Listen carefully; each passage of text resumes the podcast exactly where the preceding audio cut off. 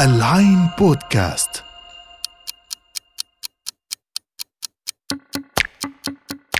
الساعة 25 الساعة اللي بتيجي بعد ما نقرأ نص أو نشوف فيلم. ونلف مع شخصيات خيالية برا الزمان والمكان. أنا سلمى أنور وحنتقابل أسبوعياً بالساعة ال 25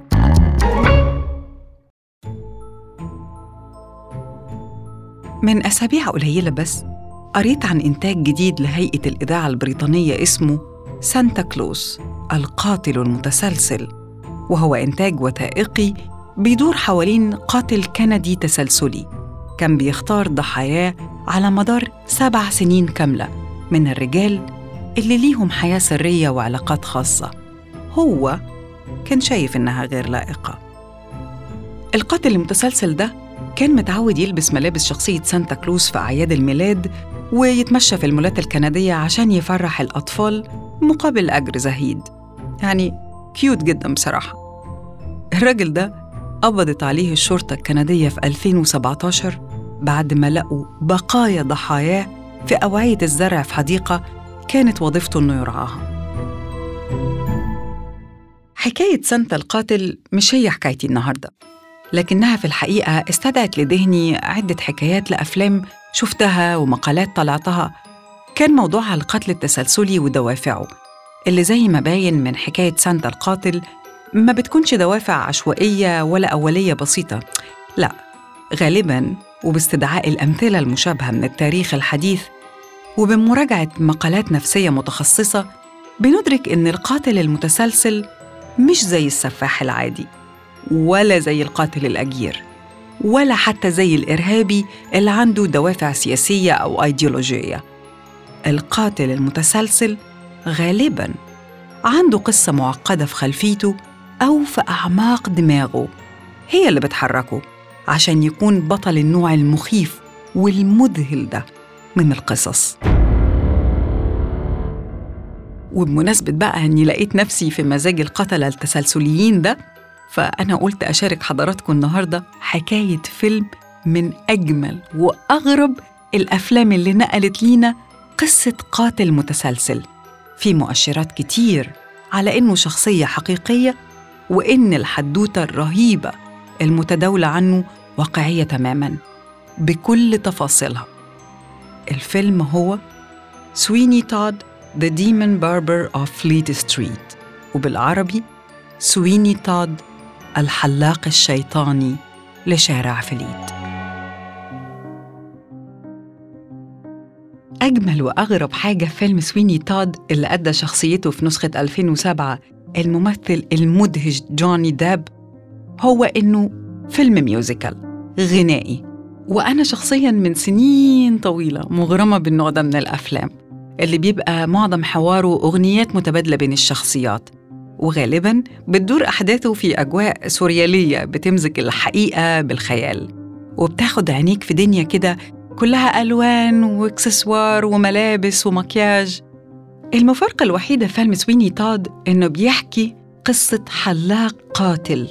بتوثق السجلات البريطانية إن شرطة لندن في القرن الثامن عشر اللي عاش فيه تاد عثرت في الأنفاق اللي كانت أسفل دكانه على أكوام مكدسة. من أجساد الرجال اللي ظلوا مفقودين لفترات طويلة بدون سبب واضح.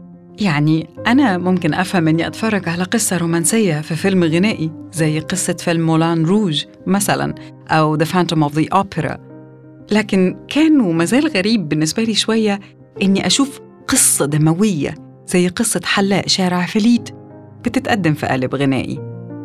لكن ومع استغرابي لازم أعترف إن الفيلم قطعة فنية متقنة وقادرة على إنها تشد الحواس من أول لحظة لحد النهاية. مش بس كده لو حضرتك مشاهد فضولي شوية زي حالتي على الأرجح بعد ما تشوف الفيلم هتحاول تفتش في السجلات الشرطية وسجلات الجرائم الأشهر في العالم زي ما أنا عملت عشان تعرف إن الفيلم الغنائي ده مش فانتازيا لكن وراه قصة حقيقية.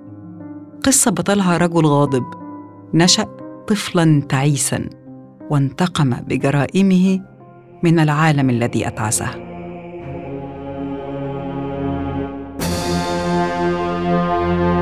قصة الحلاق الشيطاني بتدور في شارع فليت في لندن في نهايات القرن الثمنتاشر صحيح في الوقت ده كانت الإمبراطورية البريطانية في أوج ازدهارها مع تفجر الثورة الصناعية وجلب المواد الخام من مستعمراتها في الشرق الأوسط وكذا لكن في الوقت نفسه كانت المدينة بتشهد فروق طبقية فادحة وكتير من مظاهر الفقر والمرض والجريمة.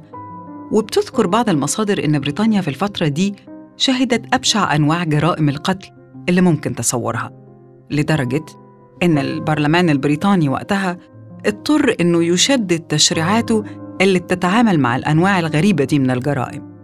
وسمح لأول مرة يمكن في أوروبا كلها باستخدام أجساد من تطبق عليهم عقوبة الإعدام في جرائم مماثلة لتلك لأغراض التشريح والبحث العلمي. وجسد الميت كان قبلها مقدس. القصة زي ما بيحكيها الفيلم بطلها رجل غاضب لأسباب تتعلق بزوجته اللي اختطفها منه وتعدى عليها جسدياً قاضي المدينة الفاسد. مستغلاً سلطانه ونفوذه وقدرته على إنه يبعد زوجها الحلاق بالسجن والنفي عن المدينة. الزوج الغاضب المتألم بينجح إنه يهرب من السجن. ده بحسب الفيلم. وبيبدأ رحلة انتقام محكمة مش بس من قاضي المدينة إنما بياخد كمان في طريقه لتصفية حسابه مع المدينة اللي شهدت كل هذا الألم. وجوه تانية كتير مجهولة. بيتخلص منها لا لشيء إلا إرضاء لشهوة القتل باستخدام شفرات الحلاقة المعدنية.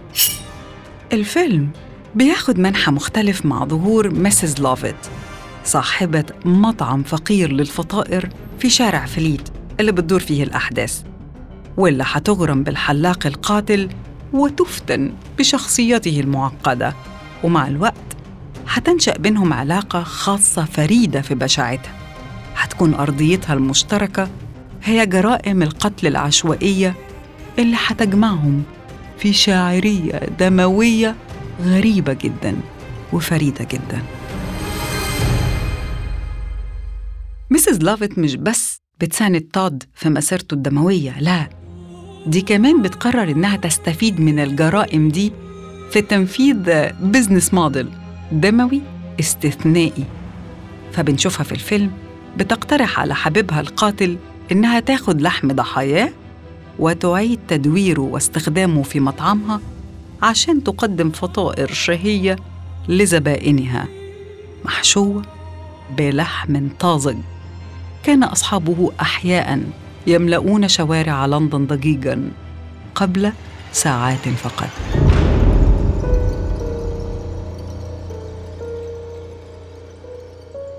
الفيلم بيحقق لمسز لافيت حلم النجاح والثراء وبيحقق لتود رغبته في الانتقام بقتل قاضي المدينة بعد ما بيجمعهم مشهد غنائي فاتن بيغنوا فيه أغنية غزلية رائعة بيتبادلوا كلماتها.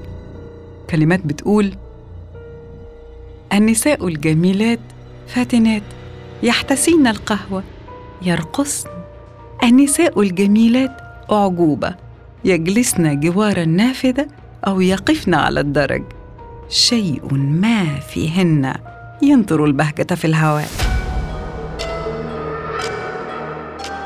وبعد كل الموسيقى والألحان والأشعار الغزلية الفيلم بينتهي بمقتل البطل والبطلة القاتلين في مفارقتين دراميتين أبشع من بعض.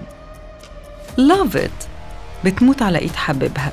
تود لما بيكتشف إنها خدعته وفهمته إن زوجته اللي حاول القاضي الفاسد يمتلكها عنوة قتلت نفسها بالسم في حين إنها كانت عايشة. عايشة حياة بائسة جدا بتتجول خلالها في المدينة وهي مصابة بما يشبه اللوثة العقلية. أما تود في الفيلم فبيموت على إيد طفل صغير كان بيساعده في دكان الحلاقة. قرر يتخلص من تود. الطفل قرر يتخلص من تود. معلمه لما أدرك إن الدكان اللي كان بيخدم فيه ما كانش مجرد دكان حلاقة بريء بيتعلم فيه صنعة لا. ده كان بوابة مباشرة على العالم الآخر. طب دي قصة الفيلم. أمال القصة الحقيقية فين؟ بشيء من البحث عن أصل القصة هتلاقي مصدر مهم جدا لكاتب صحفي بريطاني اسمه بيتر هينينج الكتاب صادر في 2007 بعنوان سويني تود القصة الحقيقية وراء الحلاق الشيطاني لشارع فليت.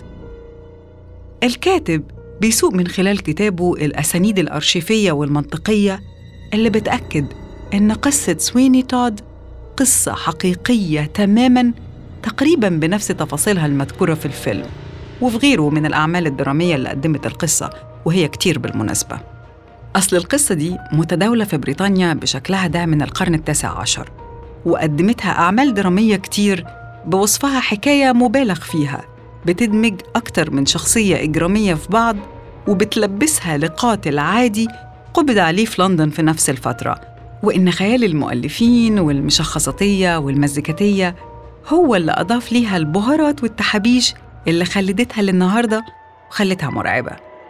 لكن كتاب هينينج اللي أخد من كاتبه رحلة بحث لأكثر من عقدين من الزمان بينتصر لكون القصة واقعية تماماً وبيسرد تاريخ الشخصية.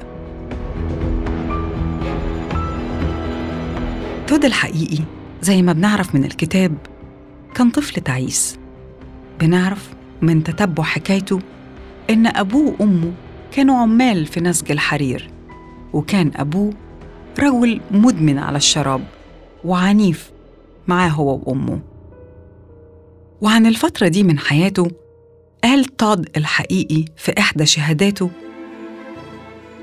كانت والدتي تعاملني كحيوان أليف فكانت تداعبني وتقبلني وتناديني بالصبي الجميل لماذا بحق الشيطان جلبتني إلى هذا العالم. هي التي لم يكن حتى لديها ما يكفي من المال لتعطيني ما أستمتع به. الطفل الغضبان ده ازاء الفقر والعنف اللي نشأ فيهم هيكبر وينمي هواية غريبة جدا وثقها الكتاب وهي تأمل أدوات التعذيب المعلقة في برج لندن التاريخي. بعد فترة في ظروف غامضة الأب والأم هيختفوا من حياة تود الصغير وهيبتدي رحلته لوحده في مواجهة العالم. رحلة هيعرف فيها الفقر والسجن اللي هيتعلم فيه حرفة الحلاقة. وبعد سنوات من المعافرة والمهابرة هيقدر تود يفتح أول دكان لحلاق صحة اللي هو مش بس بيهذب الشعر والشارب ده كمان في الوقت ده كان بيعمل عمليات جراحية محدودة بأدوات بدائية داخل دكانه زي إنه يخلع ضرس مثلاً أو يعالج جروح بسيطة. ودي كانت بداية قصة تود اللي بتطابق أحداث الفيلم بما فيها قصة الحب المريعة بينه وبين سيدة المطعم. على فكرة القاتلة العاشقة دي هتعترف بعد كده في تحقيقات الشرطة على كل الجرائم وهتعترف إنها شاركت دون ضغط وإنما عن طيب خاطر بس بدون إبداء أسباب. محدش عارف ليه عملت كده وإن كان على الأغلب أكبر دوافع اشتراكها كان افتتانها بشخصية تود.